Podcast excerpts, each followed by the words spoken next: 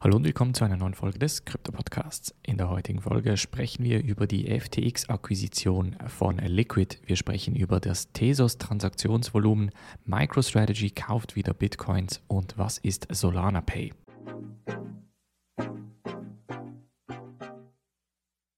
Springen wir in diese erste News Story und zwar geht es darum, dass FTX den japanischen FSA lizenzierten Kryptobetreiber Liquid aufkauft mit deren Unterfirmen. Und zwar ist die FSA die Financial Services Agency, also ähnlich wie die BaFin in Deutschland oder die FINMA in der Schweiz.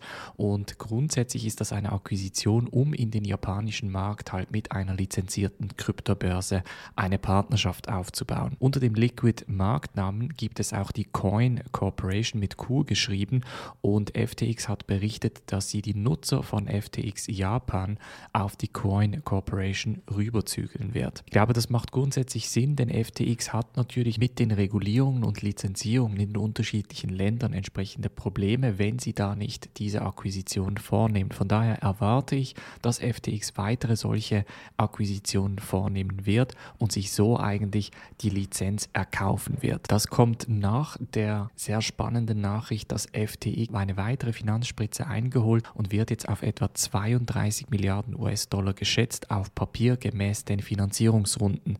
Das bedeutet, dass sie jetzt ziemlich viel Kapital zur Verfügung haben, um unterschiedliche Börsen und Projekte in unterschiedlichen Ländern aufzukaufen. Dann springen wir zum Thema Tesos, denn die Tesos-Transaktionen steigen und steigen. Vor allem Tesos-Transaktionen sowie Smart Contract-Aktivität steigt aufgrund der NFT-Nachfrage und während Während Anfang Januar 2021 es etwa 10.000 Transaktionen am Tag waren, sind es Stand heute etwa 50.000 Transaktionen pro Tag. Und auf der Grafik sieht man ganz klar, dass etwa ab Juli, August die Transaktionen extrem stark gestiegen sind und seitdem eigentlich auch nicht mehr zurückgekommen sind.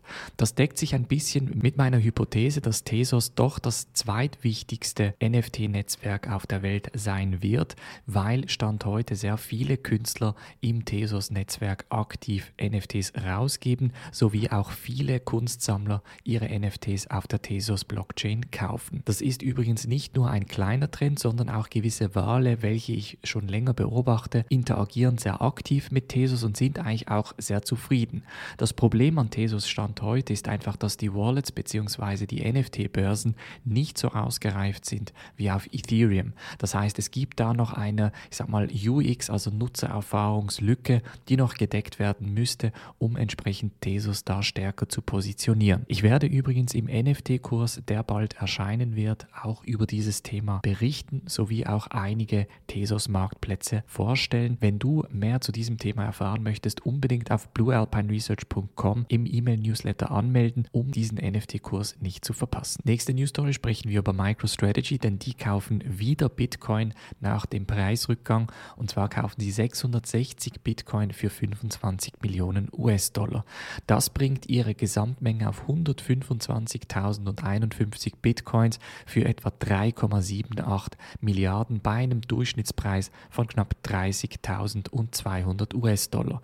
Das ist nach wie vor ein sehr, sehr guter Trade von MicroStrategy und ich glaube, Michael Saylor, also der CEO von MicroStrategy, meint es sehr ernst mit seiner Bitcoin-Strategie. Er wurde ja letztens auch gewarnt von der SEC, Deshalb ist auch die MicroStrategy-Aktie entsprechend gesunken.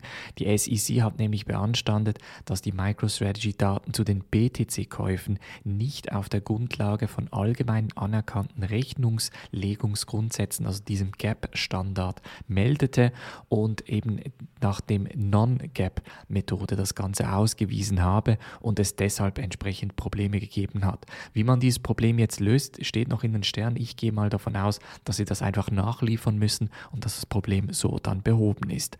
Nach wie vor ist MicroStrategy eine Möglichkeit für vor allem Aktionäre indirekt in Bitcoin zu investieren. Und zum Schluss sprechen wir noch über Solana bzw. Solana Pay, welches eine Peer-to-Peer -Peer direkte Zahlungsplattform für vor allem Krypto- und E-Commerce-Dienstleister sein wird. Und zwar werden FTX, Circle und Checkout.com die ersten Supportpartner sein, bei welchen man mit Solana Pay die direkt mit dem Wallet für extrem günstige Transaktionsgebühren bezahlen kann.